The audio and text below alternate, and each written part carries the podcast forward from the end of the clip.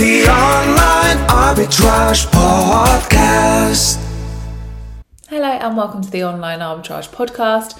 Today I want to talk about improving your inventory profits with a sourcing tool. So it's super easy with Buybot Pro. Finding deals and turning them into profitable ASINs is a skill in itself, and you do need a deal analyzer to have, you know, a good chance at this. It's easy with Buybot Pro, you just plug in the price you're buying at and it'll flood you with data. But once you have those deals in hand, how do you then improve your inventory profits? So with Buybot Pro, you'll be able to do just that. Improve your inventory profits with a sourcing tool and the most powerful one out there as well. If you've used it to find the products that fill your inventory, you'll be accustomed to using it already, and it's just as simple to dive into for those ASINs. You use a lot of the same features, but maybe in a slightly different way. So Amazon is a fluid, dynamic place, so prices almost never stay the same for long, at least not for online and retail arbitrage listings. So being able to adapt is vital to be successful with it. There are repricing tools that will help to manage your actual prices. You need to know what parameters they need to work in though.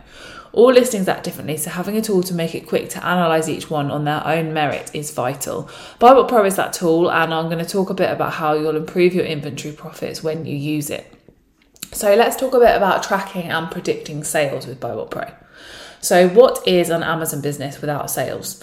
By definition, not a business. The advantage you have of assessing the performance of an ASIN you are selling over sellers analysing it with a view to listing it is experience you already know more about the listing than them, even with the same data in front of you. There is skill in being able to read that cold data, don't get me wrong, but there is an X factor in reading the data having seen how a listing is behaving. If we could bottle up experience and sell it, then you know that would be amazing, but you need that data. Feelings haven't got Amazon sellers too far. You know, a gut feeling once in a while can pay off, but data wins every other time. So, what can the estimated sales calculator tell you as an existing holder of stock in a listing? Simply put, if you've been making sales, you'll have an even more accurate idea of what sales are being made. It isn't possible for any deal analyzing software to hack into Amazon and obtain the actual sales information of any product. It's just not data that Amazon will give. Buybot Pro uses AI to estimate and predict sales, not just averaging possible sales, it uses actual data. As an active seller, though, you'll be second to only Amazon on this front. If you haven't been getting your share of the buy box and counting sales, I'll get into that a bit later, then you'll have seen sellers drop stock numbers or just drop off a listing entirely. As you get first hand experience watching the stock levels drop and sales being made, you'll be able to tighten up that sales estimation and use that knowledge in tandem with predicted sales to hone in on that too. Use the experience you already have on a listing in conjunction with the estimated sales to align your expectations with what is really happening on the ground. Then you've got rereading the BuyBot Pro charts. So if you haven't got into reading the charts in your deal analysis, then you should find time to at least learn the basics of what they tell you. Once you have, going forward, that I need a quick glance. It's something that kind of the more you do, the more, the quicker you'll become, and the more easily you'll be able to pick out the key pieces of information um, like I said, you're able to hone in on the kind of the information that you really want to get from them. Understanding the history of a listing tells you a lot more than you think about the future performance. So, as a race, humans have studied history, obviously, but not always learn from it. So, being effective with how you use the data from the charts is just that. It's learning from what has come before to determine what might what might come later.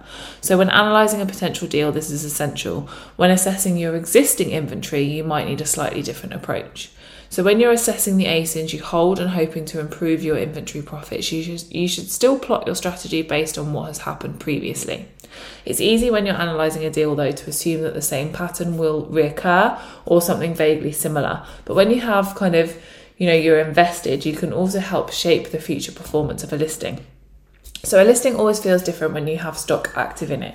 You've got a vested interest in its performance, which always gives it a different spin. You're no longer deciding if it's an ASIN worth purchasing because it's too late for that. So without thinking about it, you will already have a different take on how the charts look, or at least you should do. Much like the sales figures, you're in a position to see the charts change in real time, not just a snapshot. Now, though, you ought to be plotting how you want the charts to pan out, not how they might. So you can't control what other sellers do on a listing, not entirely anyway, but you can have an influence on how the charts may flow going forward. Importantly, though, do you want to have a positive impact on a listing chart or be a reason that it flounders? Use the moving data, and with a little more science to hand, you can get a feel for where you should go next. Now let's talk about the competition analysis. So much like many of the features in BuyBot Pro, the competition analysis is crucial to deciding whether a you know whether you should invest in a product. But it proves doubly crucial when strategizing your active listings. The difference between using it and most other features when you're assessing your existing stock is there is a little more pressure attached to it performing. The competition analysis is a great example of a feature that will you will get that will get kind of more attention when using it to analyze your active inventory than for deal analysis. So once you're holding a product, it's likely that the competition is the most crucial factor you'll consider. If you were to set up your panel for analyzing your current inventory, it's likely this feature would appear very high up on the panel. If you've used BuyBot Pro when analysing, it's safe to assume you've purchased your inventory on the basis that it's shown profitable performance at that time.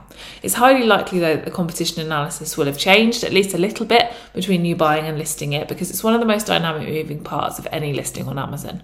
The stock levels and the pricing are the key factors that stand out as monitoring them helps form kind of a real time pattern of behaviour and activity. Watching the stock levels drop and pricing change dynamically is more valuable than the quick snapshot you get when deal analysing.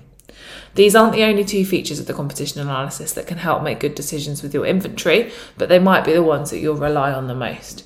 If you have a super competitive listing, you can really dive into the competition with some newer features. If you click on the stock level of any of your competitors, you'll go straight to the storefront of that seller. Now, that might not sound that useful on the face of it, but you can really glean a lot from how the competition manages their listings. You can find out how to use it and what benefits it will have from, for your business in our YouTube videos. But the inclusion of Quick Look, the manual sourcing accelerator, and the filtering ability that it has makes assessing the competition, so any store on Amazon, as comprehensive as it gets.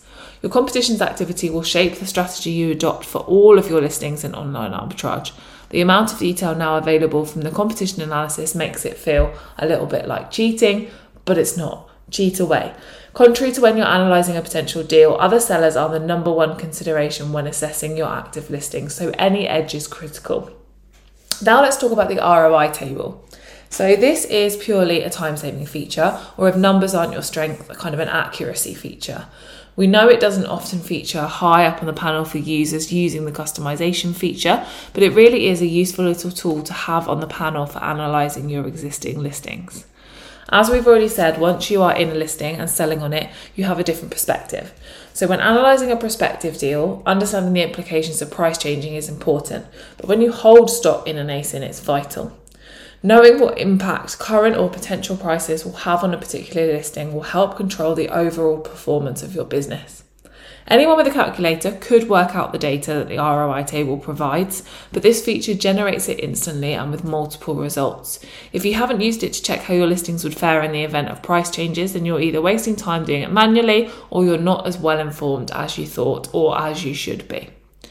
Now, buy box statistics. So we referred you know, I talked a bit earlier about getting a share of the buy box, and to be honest, for many, it's long been a bit of a mythical concept.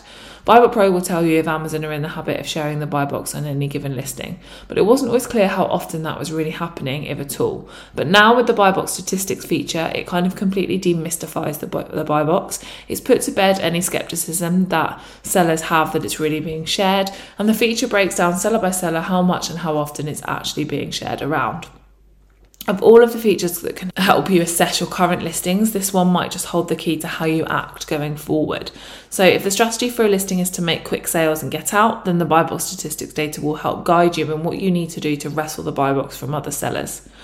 On the flip side, if you're being patient on listing or you're toying with being so, you can see who's been holding the buy box the most and then combined with the competition analysis data, estimate how long they might stay on that listing. Paired with information from other buy box BuyBot Pro features, the buy box statistics data means you can wield a lot more power over that buy box.